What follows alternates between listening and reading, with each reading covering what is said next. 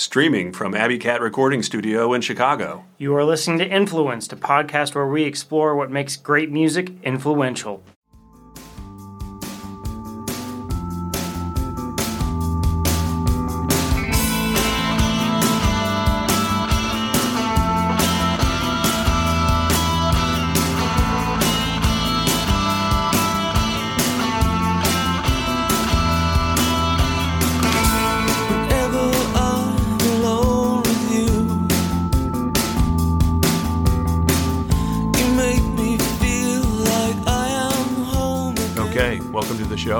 This week, uh, we're going to focus on a band that's uh, been around for a little bit over 40 years. Hard to believe. Uh, my name's Robert Dean. And I'm Blake Sokoloff.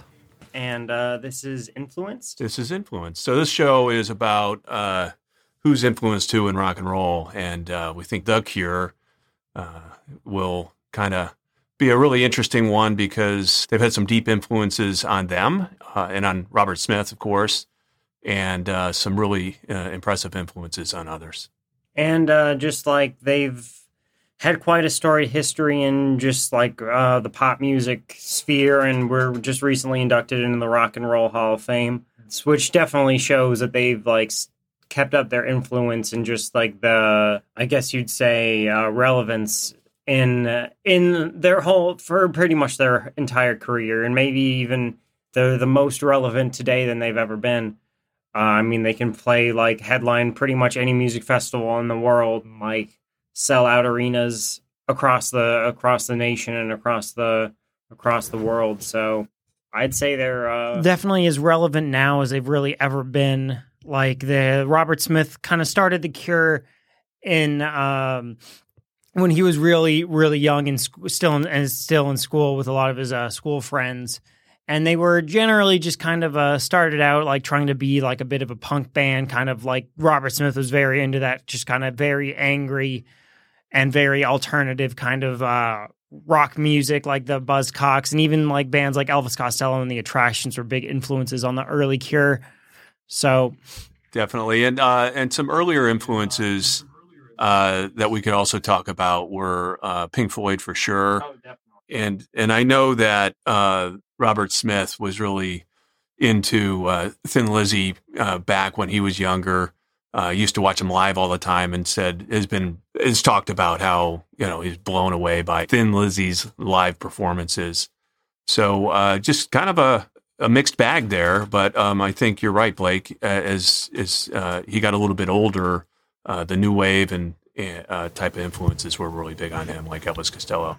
And uh, as kind of the Cure were starting off and kind of beginning as a band and like really starting to hit their stride, Robert Smith kind of continued to get into a lot of the more like modern of the of the time music. Like he was very into Joy Division, Siouxsie and the Banshees as they started out, and like and all the also bands like Bauhaus and New Order and Sisters of Mercy, who were kind of kind of becoming the first kind of so to speak goth rockers on the scene. And that was definitely something that like he started drawing from i guess. It was it was also like the beginnings of like what would really be considered alternative music. And that's obviously like kind of where the cure have been listed the majority of their music career.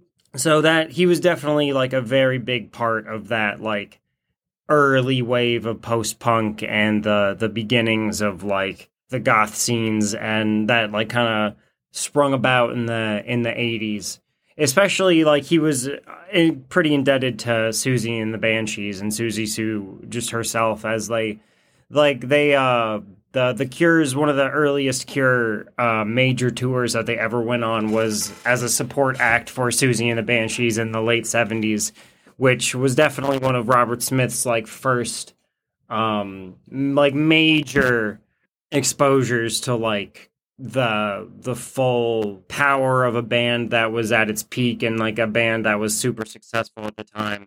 And um he he became really good friends and was like f- found himself to be fairly like-minded with uh Siouxsie about just what they wanted out of music and their their sense of personal style and the way they carried themselves. And Siouxsie definitely rub, rubbed off on Robert Smith and um like after that first Cure tour um, with the Banshees was when Robert Smith first started experimenting with some of that goth makeup that he's been so like famously seen in since and uh, wears to this day even and uh, that was definitely like a direct inspiration from the way that Siouxsie uh, presented herself. Just like the the cure the curation of like an aura around her her mystique was definitely something that Robert de- was very very inspired by and attracted to artistically. And he even he even uh, joined the Banshees for for a brief period in the early '80s for their album Hyena. Um, that has one of the one of the more successful Siouxsie and the Banshees songs on it, which is a cover of the uh, Beatles track uh, "Dear Prudence."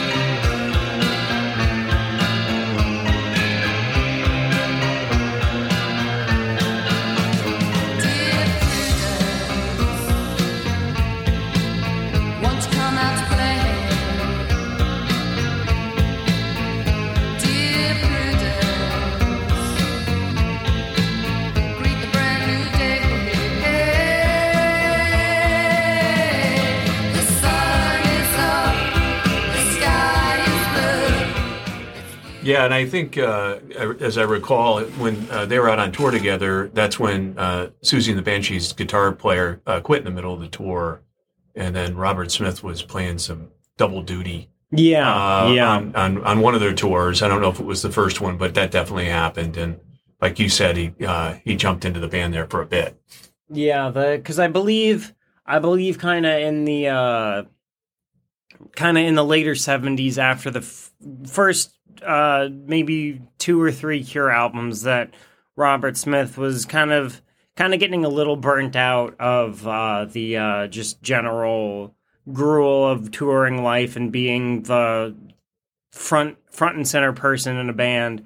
And uh, I know he had some personal issues with a couple of the band members at the time, which led to the bassist Simon Gallup like temporarily leaving leaving the band, which Robert took as kind of a, a point to take a break, which is when he set down his uh, microphone and picked up the picked up the lead guitar duties in the Banshees, which unfortunately led to uh, a little bit of a falling out after about a year and a half, uh, as the Banshees were kind of gearing up to do another tour and album, uh, which Siouxsie was under the impression that Robert was going to be a part of when.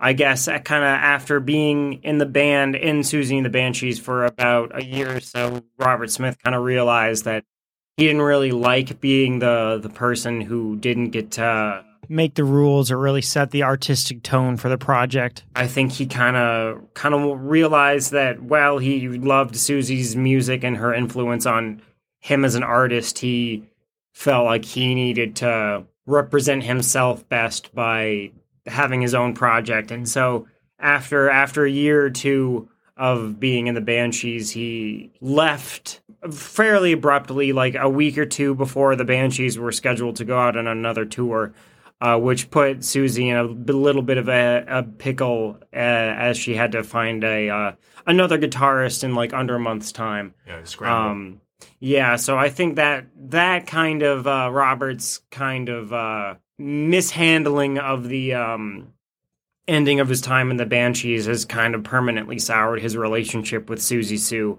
unfortunately. But he uh, got the band back together in the the mid mid 80s and kind of started to hit their like real artistic stride with like the kind of a string of albums that they like kind of took a little bit of a more um pop centric like approach to the recording studio and decided to concentrate more on a very layered and lush dense sound and they started with like albums like pornography kind of experimented with their sound in that period still a fairly minimalistic uh, band lineup, but with just like experimenting with lots of effects and just more free form and interesting songwriting stylings.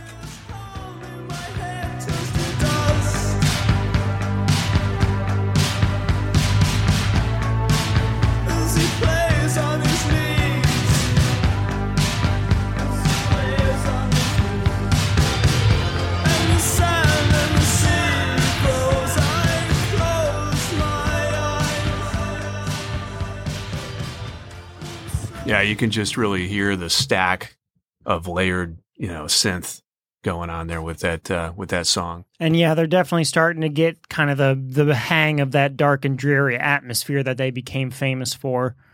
polished up a little bit by just like a little bit of a less lo-fi uh a studio experience and then they kind of uh, throughout the the mid 80s kind of perfected the sound and just they also uh went through kind of constant personnel changes with Robert Smith being the only central member who's been throughout the entirety of the band. But um, they added like a new uh, many keyboardists and guitarists floated through the ranks and a lot of band members would switch around from like Lol Tolhurst, their original drummer, ended up on keyboards and synths throughout the, the mid 80s to kind of um, add to that textured sound. And then they were so they were experimenting with some some songs like uh, "In Between Days," which is like one of the bigger hits off their mid mid '80s album "Head on the Door."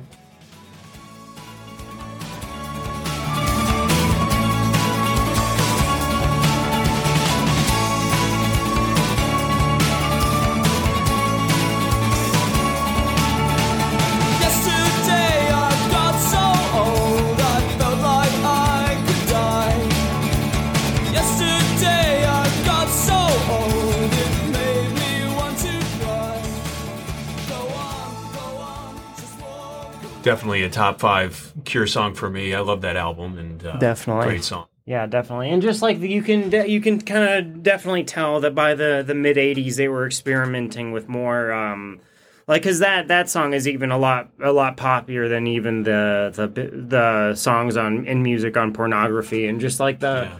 the like very breathy like synth lead that throughout the choruses of this song is definitely like a a very good kind of hint as to what they were where they were going and like what they were what they were doing at the time. And like this was this was also around the time where they started getting like absolutely massive. I know there was a time after after the um kiss me kiss me kiss me album where they played i think a show in new york to something like 30 to like 50,000 fans at I think it was maybe Dodger Stadium. In LA? Oh, is that in is Yeah, that in in LA? LA, yeah. Shoot, then maybe it wasn't New York. Sorry, that was That's all that was my bad. But That's it was okay, a but Dodgers huge show. yeah, huge like kind of there that that whole era kind of culminated for them in this like massive arena show. I think there was maybe one at Madison Square Garden as well, Oh, but uh, there was a a massive show that's kind of noted happening at Dodger Stadium where like I think it was something like 30,000 fans were like had tickets and then something like 60 or 70,000 people showed up to the show. Wow. just and were just like so there was just a mass com- conglomerate of people around the arena. Uh, and that's that's off that's for for music like the one of their bigger hits like that that and that was off of the kiss me kiss me kiss me album. But uh, just like heaven is obviously a uh, massive hit for the band and just like uh really kind of culminated their um love of like com- com- combining the layered pop music and but still keeping it a little uh, moody and dreary.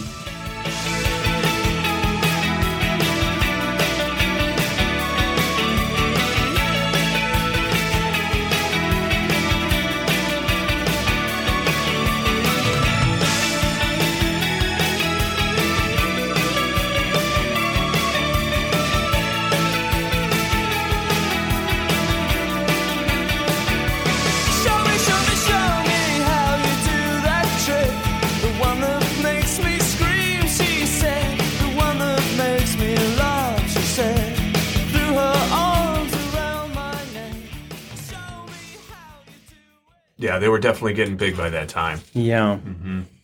Yeah, and like just like that. I mean, that was that that song is a great example of just. I mean that that could that song could have been a Madonna track and been just as catchy, but just the the fact that they can do that that like arrangement to that like basically what is basically just like your uh, like a pop song is pretty pretty cool and it definitely led to some of the more the most influential and timeless music that they ever created. I feel like kind of after that after that Kiss Me Kiss Me Kiss Me album like Robert Smith was kind of like I think like I've kind of figured out how to like make this like pop music and I know the studio really well and I know he was starting to this this might sound silly to some people but he was he was approaching the end of his 20s after Kiss Me Kiss Me Kiss Me and uh, the tour surrounding that and he was started to freak out because he felt like all of his favorite artists and just the most notable artists throughout history had created their like testament work and just their the the work that they would be known for across time and throughout history before they were 30 and uh, i think he was getting to be 20, 20 28 or 29 so he was starting to freak out that he was getting too old to to make to be creative in it. to to make hits or to be creative or to have his like major albums that kind of i think that kind of idea started to form a little bit of a just like depressive state in in his mind that he was like potentially just a washed up like indie rocker or something like hmm. that. And then i i, I believe there was like some personal issues that also kind of started taking their toll and that at the end of the 80s like i think he had like a long-term relationship that ended like i think it was i don't know too much because he's a very private guy yeah. and is isn't one for the tabloids or anything but i believe it was he was like in a relationship with someone he had been in a relationship with pretty much since he was like a kid or like at the end of uh kind of this his school days like his high school sweetheart essentially Wow. they they had like been together for I think over a decade at that point, and their like relationship kind of ended and fell apart. So kind of he was at the end of the 80s he was feeling like kind of depressed downtrodden about his like artistic abilities and his personal life which led to him drinking a lot and experimenting with a lot more just like drugs and he was I know he talks about doing a lot of um, psychedelics. I think ecstasy was beginning to become like a bit of a thing at the end of the 80s and early 90s Yeah. and him and a lot of a a lot of other bands at the time like New Order were very much into ecstasy and that kind of uh, that scene so I think he was experimenting with a lot of psychedelics and drinking a lot and generally not being in the best like mental shape of his his life he started writing these songs that he like as and as he was starting to write these songs he kind of realized that this album was like coming together and it was potentially going to be his magnum opus if there was going to be a magnum opus of any band but uh At the tail end of the 1980s, Robert kind of got all the guys in the Cure together and uh, locked them in the studio for a better part of a year. And um, kind of when they when they emerged, when they came out of the studio and saw the sunlight, they had they had disintegration. for anyone to make that album is uh is uh, truly a testament but that album is one of the best alternative albums to probably ever come out, and certainly one of the best albums uh, to close out any decade, and certainly one of the best albums of the 80s. just its production kind of encapsulated the a lot of the genres that kind of happened in the 80s like goth rock and synth pop and even hints of electronic music just pulling influences from all over the musical map To create this, like, and honestly, very, very just like mind blowing and creative and like very telling of the times album that like kind of became one of the major cornerstones of alternative music.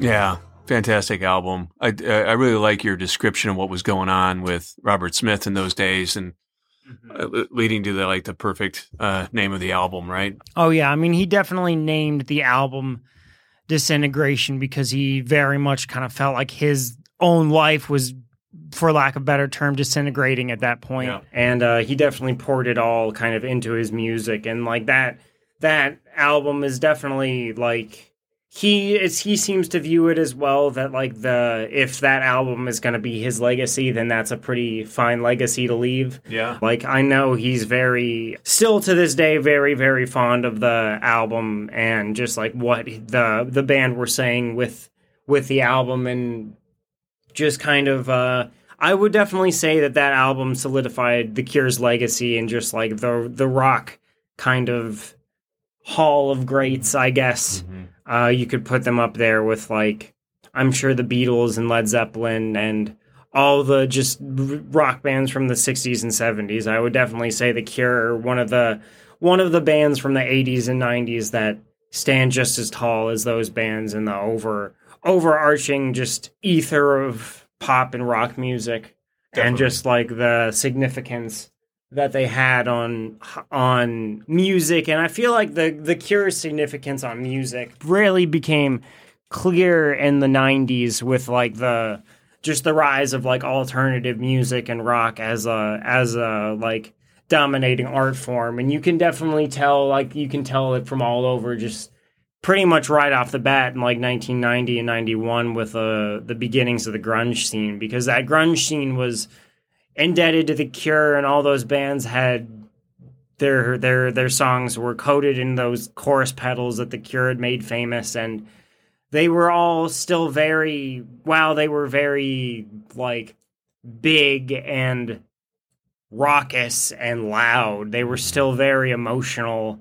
And the lyrics were still very in touch with who the people in the bands were and who were making the music. And they the the lyrics are still very like dark and almost gothic in some of their imagery and just the way that they would talk about just feelings in general is very indicative of just the Cure's influence on that whole kind of genre of music. And you can definitely two of the biggest grunge bands that exude Cure influence are definitely Nirvana and the Smashing Pumpkins, and like some of the bigger hits off Nirvana's Nevermind, like "Come as You Are," like that guitar tone is straight off of a Cure a Cure record with all that chorus and just the the lyrics of just like the the pain and uh, sorrow hidden in the like kind of pop melodies and sensibilities of the lyrics is definitely a big thing that Kurt Cobain and Billy Corgan and other 90s artists We're kind of taking as a piece of influence from The Cure.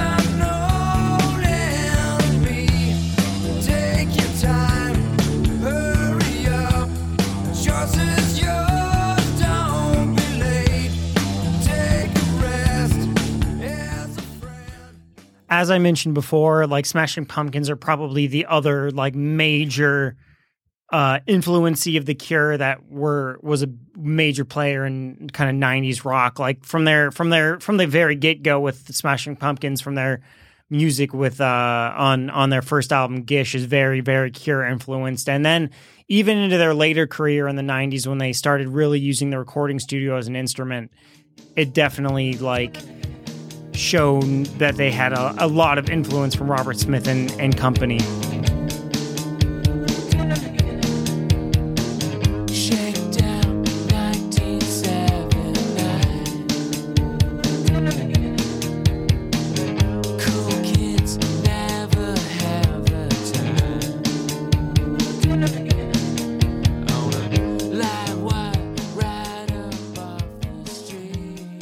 I think that song in particular, in 1979, it, it just you hear that textured, layered effect that definitely, Definitely. came from the Cure, no question. I would agree. Yeah, and you can also they were they were like just across the across the pond in the '90s. The Cure were also like huge, huge, perhaps one of the bigger influences in the uh just like the shoegaze and like dream pop scenes that were happening in the later in early '90s as well, with like bands like the Cocteau Twins and My Bloody Valentine and Slowdive taking huge amounts of influence from the just like textures and uh, just like the the very layered and dense approach that the Cure would take to their music, and just like also kind of incorporating a little bit of that goth sensibility to the to the the sound as well. It was a huge, perhaps even a bigger influence than the influence the Cure held over the the American music in the '90s.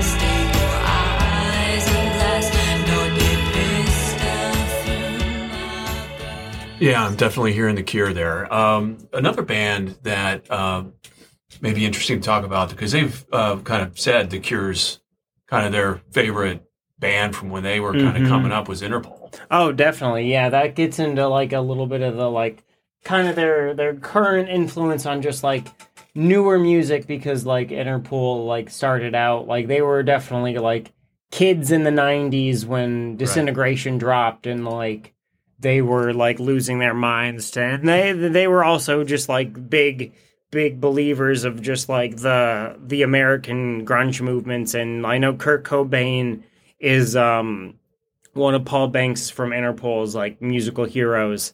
Kurt Cobain was also someone who would always talk up the Cure and just their influence on the scene. And so I'm sure for Paul Banks being nine or ten and hearing his hero Kurt Cobain talk about the Cure was definitely a very a very cool way for the the musicians in the 2000s and 2010s to kind of get introduced to this this music because it was the music that was inspired inspired the bands that they were inspired in in the 90s and you can definitely hear like the cure's um, music and just influence throughout much of like interpol's uh, discography. You could probably hear it best on their first couple albums like the turn on the bright lights and um, antics. And i'll play i'll play a uh, probably my favorite favorite track from uh, turn on the bright lights here for for you all. But you can just hear the like the the very cure like production and the darkness that isn't necessarily even there in the the notes that that is being that are being played by the the musicians but they just all together form this like vibe and uh create this kind of mystique and darkness that is definitely indebted to the the sound that the cure kind of uh popularized and perpetrated in their in their music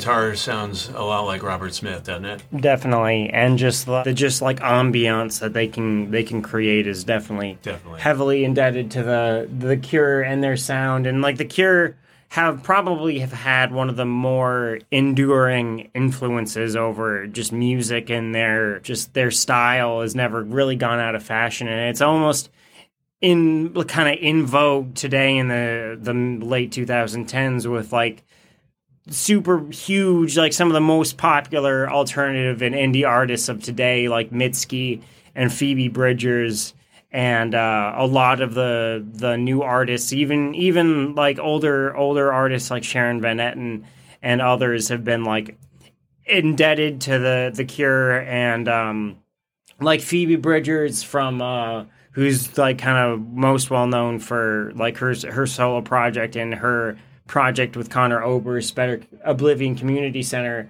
Recently, uh, covered a uh, the probably the biggest Cure song when she stopped at the the Spotify studios to record her uh, like Spotify single in this within this last year. But um, just the fact that the the Cure can show this immense influence over like new artists and people like Phoebe Bridgers was born in 1994, like four years after even Disintegration came out. So the fact that like musicians that were born after this band did most of their important music can be can still be discovering and inspired by this this music definitely shows that like the Cure are one of the more important, if not one of the most important, uh, bands that have come about since the since like the the 60s and 70s like gave us all the all the bands that inspired everybody. But um here's phoebe bridgers doing friday i'm in love.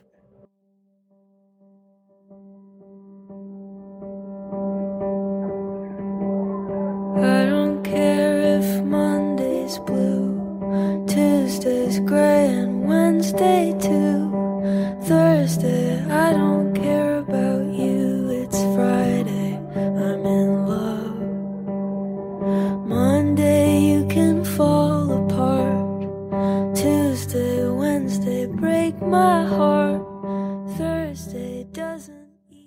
And if I'm not mistaken, I believe that that cover was uh, chosen by her fan base because I think she offered like four or five songs for her fans to choose, like which song she would would cover for her Spotify session, and the fans chose "Friday I'm in Love." So that also is just a testament to the Cure's enduring popularity with not just musicians but like music fans and people who are like immensely just into emotional and very very invested music.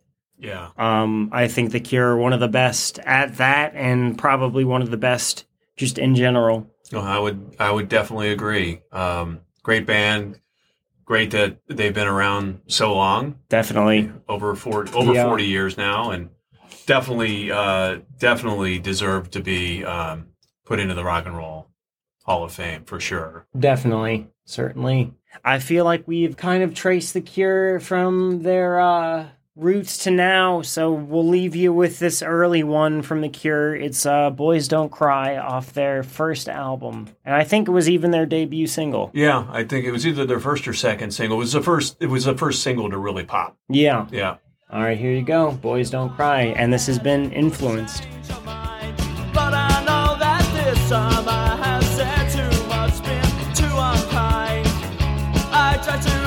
your